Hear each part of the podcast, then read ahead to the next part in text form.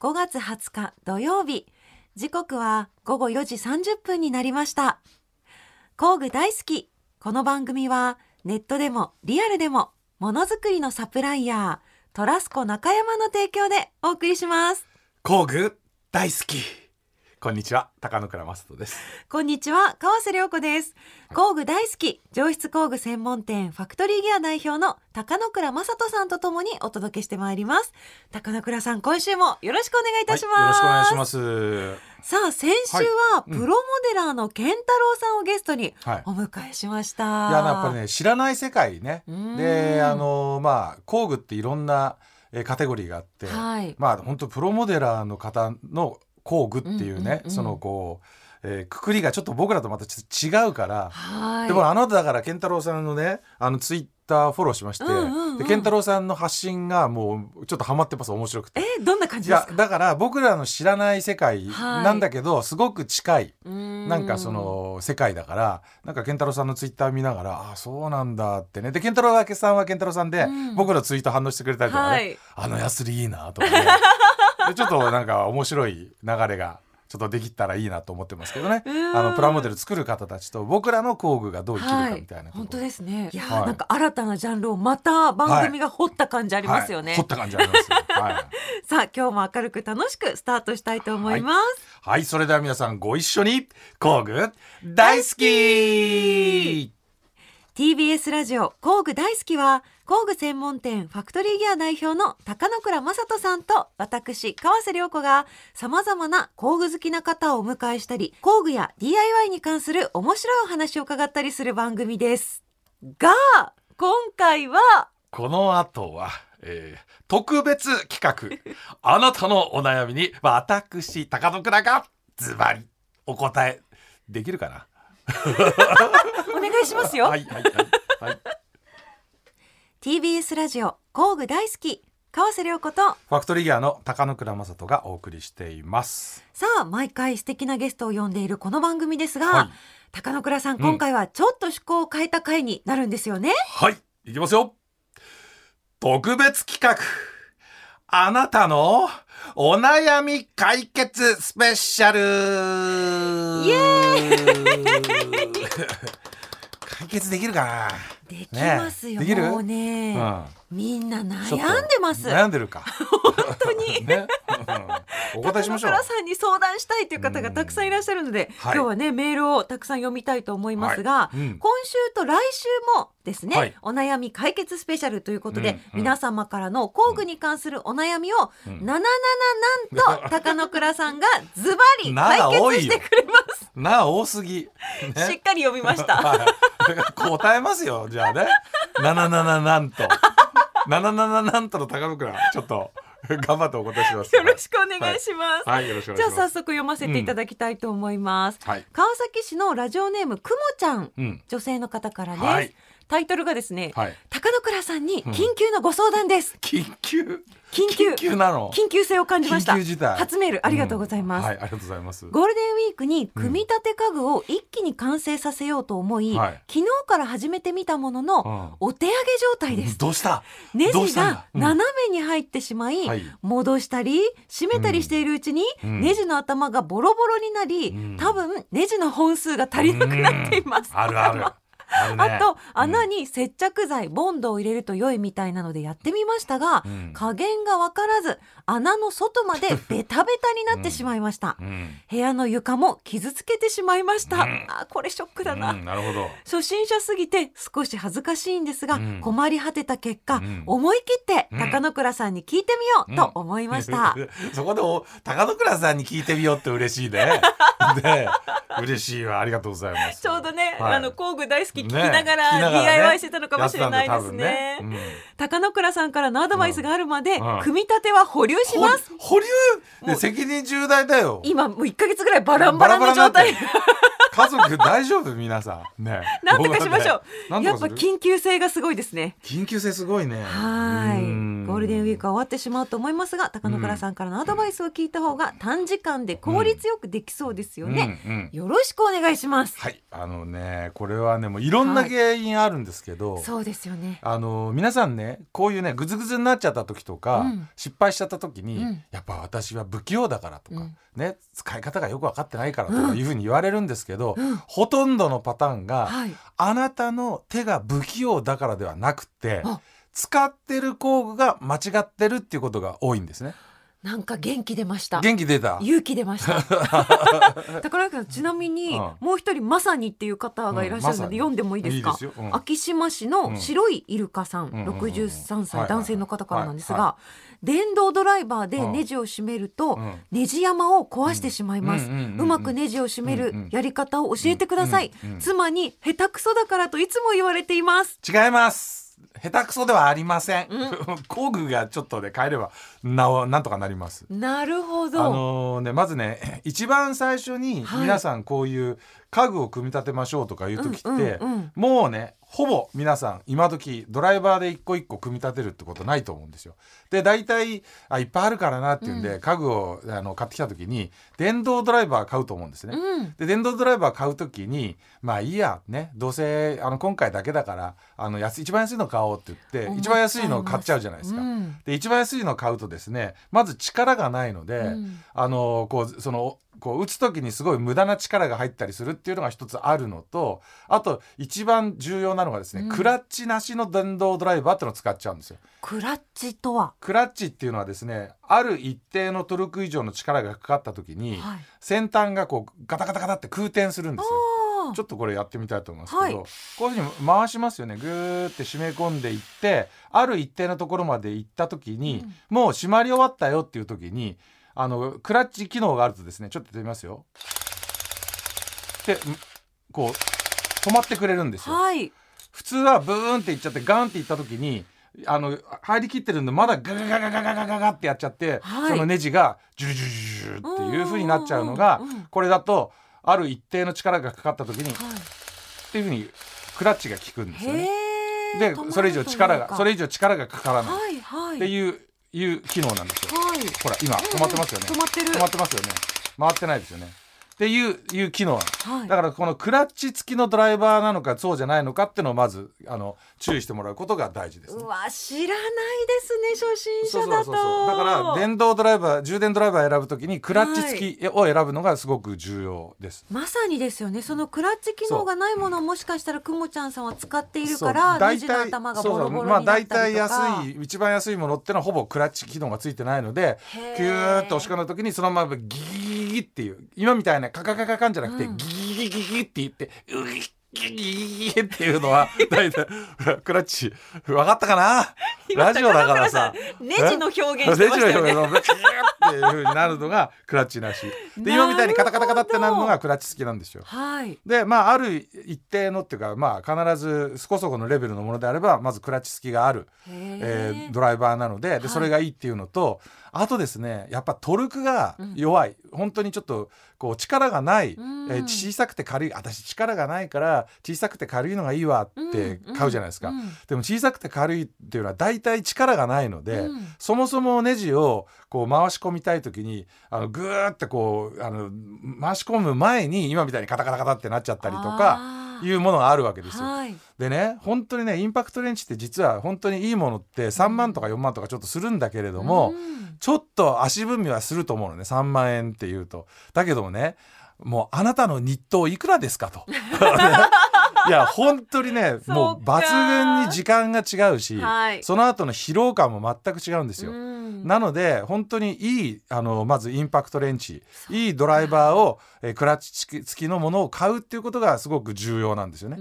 なのでまず電動インパクトドライバーえー、インパクトレンチ。これをあの少し頑張っていいものを買いましょう。うんうん。うん、あの本当はねあのあの僕はいつも18ボルトってかなりヘビーなやつを使うんだけど、まあ、10.8でもいいしできれば14.4っていうぐらいの、うん、えー、ものを使うと、うん、えー、かなりあの本当一日中 DIY しても大丈夫なのがやっぱ14.4ぐらいだと思うんですよね。あの10.8でも大丈夫といえば大丈夫だけど、やっぱり僕は10.8ぐらいはやっぱり、あの家具を思いっきり組み立てようっていう時にはちょっと使いづらいですよね。えその数字は何ですか？あのねバッテリーの容量なんですけれども大体それがイコールそのパワーに比例してくるので一つの目安として考えてもらえればなと思います。えー、それとあの工具屋さん行った時に、うん、なんていうんですかね値札とかのいやもう全然それが一番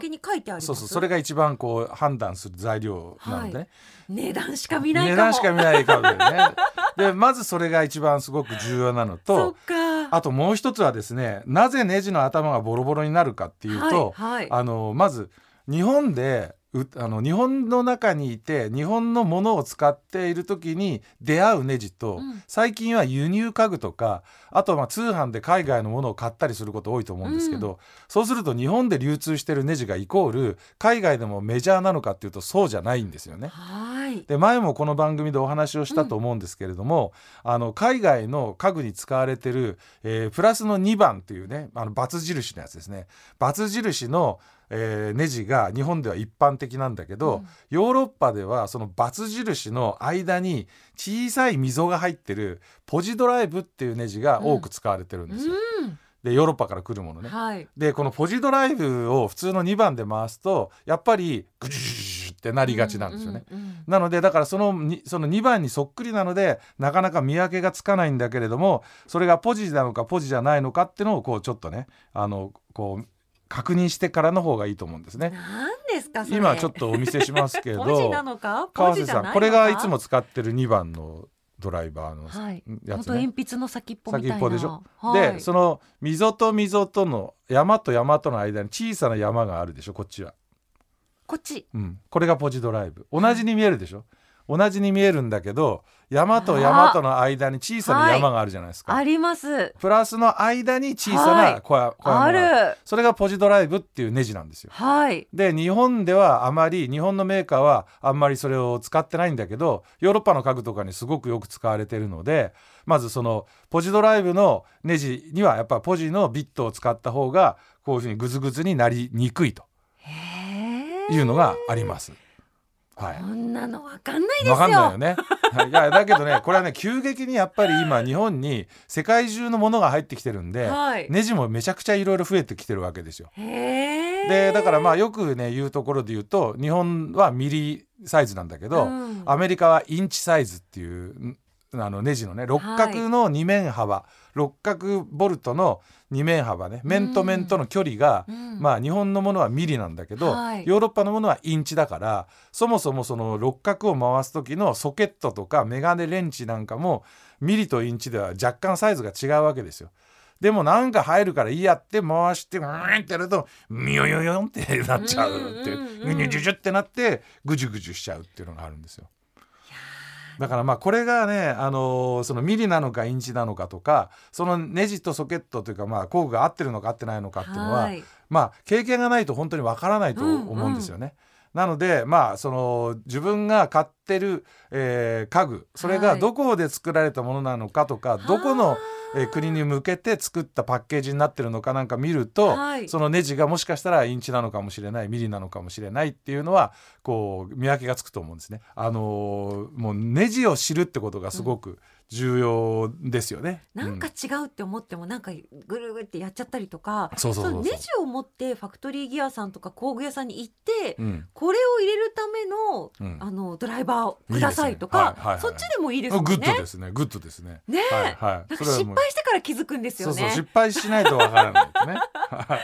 なるほど。あとなんかこれほら穴に接着剤を入れるとよみたいなんですが、っていうことなんですけど、うん、多分あれでしょこういう木のね、丸いやつをダボダボね、はい、そうダボを入れる時に、うん、あの接着剤を使ったりとかいうことをすると思うんですけども、まあこれはちょっと加減なのでそれほど工具の話とは違うと思うんだけど、はい、ぐじゅぐじゅになっちゃったネジを、それに接着剤つけて回そうとかいろいろしたりすると思うんですけど、それはあんまりしない方がいいと。えー、なんかそのなんていうんですかできちゃった隙間を埋めようみたいな、私もやったことあります。ネジがぐじゅぐじゅした時、はい、その時はこういうねネジ滑り止め液ってのがあってあのネジが潰れちゃったやつにこの接着剤みたいなやつをピピュって垂らすと、はい、そのこうしっかりギュジュジュってそこにこう摩擦が出来上がって、はい、もう一回回せるようになったりするっていうようなこともあ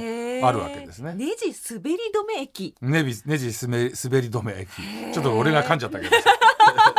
ネジ滑り止め液ですね。はい、いろいろ細かい粒子がついてるんでそれで回すことができるやつなんです、ね。はい、それを入れるとどうなるこう垂らすとだからこういうふうにネジ十字のところあるでしょ、はい、それがぐちゃぐちゃになっちゃってるでしょ、うん、ぐちゃぐちゃになっちゃってるところに、うん、そのこのジョリジョリを入れると、うん、ジョリジョリがドライバーとビスをガガって挟んでくれてギュッて回せるんですよ。ドライバーがくっつかないドライバーがドライバーがくっつかないっていうかドライバーがもう舐めちゃってるわけだから十字がなくなってるから、はい、そそれにしっかり入ってくることができるとかあとはこれはワニドラっていうねもうまさにワニのようにネジをこうキ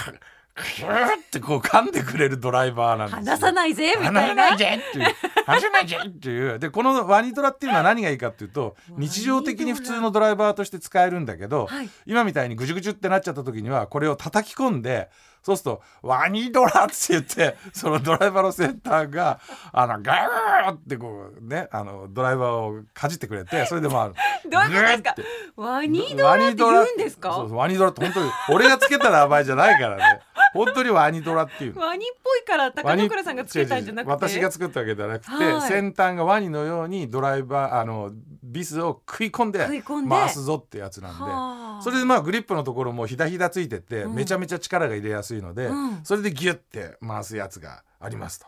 いう、まあ、こういうねちょっとね、まあ、今ねもうすでにねくもちゃんね大変なことになってるみたいなんで、うん、大変なことになった時に助けてくれる工具もあるし、うん、そもそも大変にならないようにしようっていうために揃えなきゃいけない工具もあるっていう,、はい、いうことなんですよ。でさらに床も傷つけちゃった、うん、床傷つけちゃう人のためにねもうこれでもすごいユーティリティマットっていうね。はい、これあの今本当はこれってあの引っ越しの時に、うん、あの家具にこう挟んで使うやつなんだけどこれを引いとくとですね、うん、これ下がこれ滑り止めがついてるんで、はい、この上によくね子供が「お母さん!」って叩けて、うん、これがシュッて滑ってステンガーウーってなってこれで DIY やってる場合じゃなくなることがあるんだけどこれは下が滑り止めついてるんで、はい、ここの上にいろんなものを置いてあったりして子供が駆け寄ってきたりとか犬が走ってきてもこけないと。い。うことになってます。ここねこれがあれば、まあ、ちょっと工具落としたりしてもあの床を傷つけることもないと。か、いうものでございます。なんか届いた段ボールを広げて、その上でやったりすると、結局工具で段ボール突き抜けて床傷つけたっていうの何回もあるんですよ。あとほら段ボールについてるこうホチキスがねそれで床傷つけちゃったりとかしますよねで、まあ、そういうのがないっていうので。ショックなんですよね、はい、でこれちょっとほらかあのデザインも可愛いから。可愛い。そのまま使ってもらってもいいですし。そういうのもしっかり使うっていうのが大事ですね、うん、すごい効率が変わってきますもんね。そうそう。ああともう一個ね、はい、このね斜めに入っちゃう。ネジが斜めに入ってしまいますの対策っていうのを考えたんだけど、はい、大体ねあのインパクトレンチとかを使う時に短いビットを使うんですよ、うん、皆さん、うん、あのあのインパクトレンチの先に短いビットを使ってこうやって回すんだけど、うん、短いビットを使うとビスが斜めに入ってるのかあのまっすぐ入ってるのか分かりづらいのね。でなるべくちょっと長いビットを使うと要は少しの曲がりでも意識できるんですよ。なので僕はあのなるべく長いビットを使う使ってまっすぐになるように見えるようにこう打ち込むと。であと短いとどうしてもその電動ドライバーの本体がそのビットをねあの隠れちゃって、はい、自分がどこに当ててるのか見えないんだけど長くなるとその分こう視線がこう本体からずれるのでちゃんとねこう当ててる場所が確認しやすいと、はい、それがまっすぐ入ってるかどうかが分かりやすいので長いビットを使うとアマチュアの方たちなんかはまっすぐ入れやすいです。そうか、はいこれはねあのあのなんていうのかなこうついついねこう付属のやつとか使いがちなんだけど110とかいうあののがありますんで110ぐらいの長さのやつを使うと、はい、びっくりするぐらいまっすぐ入るようになります。なんか短い方が初心者だと安定すると思っちゃうんですよ、近いからいいのかなと思うけどすぐ刺さるんだけどま、はい、っすぐ入れる時には斜めでも気づかないんですよ短いから。こうやって入れてたまあ入れたりするんだけど。見えてもないの、ね、そう見えてもないの。でもこう長いと 少し曲がっただけで自分の手元がすごく上がるから、はい、あこれ曲がってるじゃんって分かりやすいのでなるべくちょっと長めでやってあげるとまっすぐ入れやすくなると思います。で僕はねそれ DIY のプロなんではなくて、はい、工具のことはすごくいっぱいしてて、うん、それまで自分で DIY 結構しなかったんですよわざと。うんうん、なんてあの工具の好き嫌いを自分の中でしたくなかったから。うんうん、だけど逆に工具のことめちゃくちゃよく知っててで55歳を過ぎた頃から結構自分でやり始めた時に僕の場合皆さんと逆なのね。やってみてないものを探すんじゃなくてめちゃくちゃ知ってて、はい、あの作業をするからあのなんていうのかなもうこう無駄にね、うん、工具のこと知りすぎてるから あの、ね、あのあのどれをどう使うといいかっていうのは多分あの DIY 出身の方よりも、うん、その僕の方がなんかこうちょっと面白いアドバイスになってるんじゃないのかなと思うんですよね。そうですね、うん、だってもう工具使いたいからやってるようなもんなんだ 本当に。さすがです、いや全然違うと思うやっぱり。そうですよね、はい、いや良かったですね。高野倉さんに聞くまで、うん、あのバラバラの状態で保留されてるので、うん、くもちゃんは、うん、はい、じゃまずあれだねマット買って マットを広げて、はい、そこにこう丁寧に置いて、はい、でそこから腕を組んで、あと持ってる自分の道具を確認して、はい、でそこからやっぱり何を買うのかとか、それで写メしてね、でそれ持ってきてもいいしねお店に、確かに確かに、ありがとうございます。高野倉さんありがとうございます、では一旦 CM に参りましょう、はい、TBS ラジオ工具大好き川瀬良子とファクトリーギアの高野倉正人がお送りしています。さて後半もですね、お悩みメールをご紹介したいと思います、はい。はい、兵庫県伊丹市の海川山川さん、うん、男性の方からですね、ありがとうございます。タイトルが高野倉さんなら何でも知ってるよね、係。そんな係ないと思うよ。